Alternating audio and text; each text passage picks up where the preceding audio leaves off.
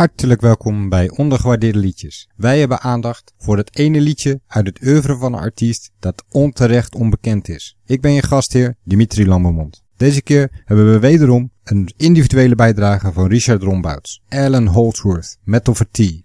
De kans dat je een album van hem in de kast hebt staan is klein. Maar Alan Holdsworth heeft er meer dan 45 op zijn naam staan, waarvan 15 als soloartiest. Hij speelde op platen van Ian Carr's Nucleus, The Soft Machine, Jean-Luc Ponty, Bruford, UK, Crocus, Stanley Clark, Chad Wackerman, Level 42 en Jimmy Haslip.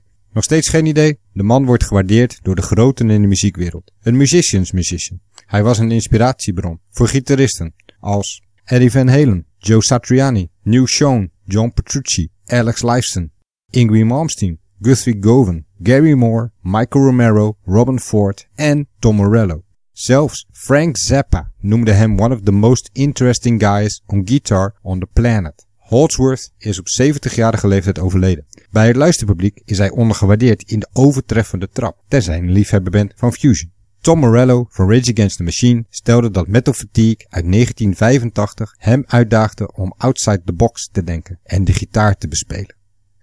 I remember a friend of mine playing a song, Metal Fatigue, and admittedly, while the singing is kinda hokey, the guitar playing is insane. It was the first time I heard someone go outside of the expected melodic parameters and that sounded fantastic to me. Zowel Morello als Van Halen stelden dat Holdsworth zo verschrikkelijk goed is dat ze zijn stijl en vingervlugheid niet kunnen kopiëren, omdat ze niet begrijpen hoe hij het doet. Een grote eerbetoon is niet denkbaar, dus laten we snel gaan luisteren.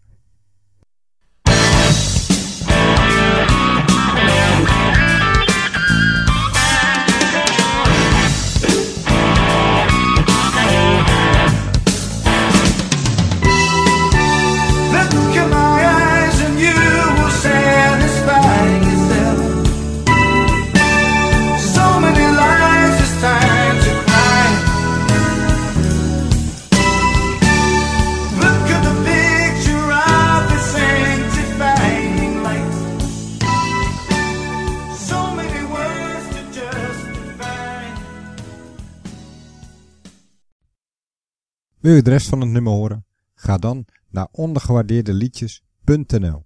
Tot de volgende keer.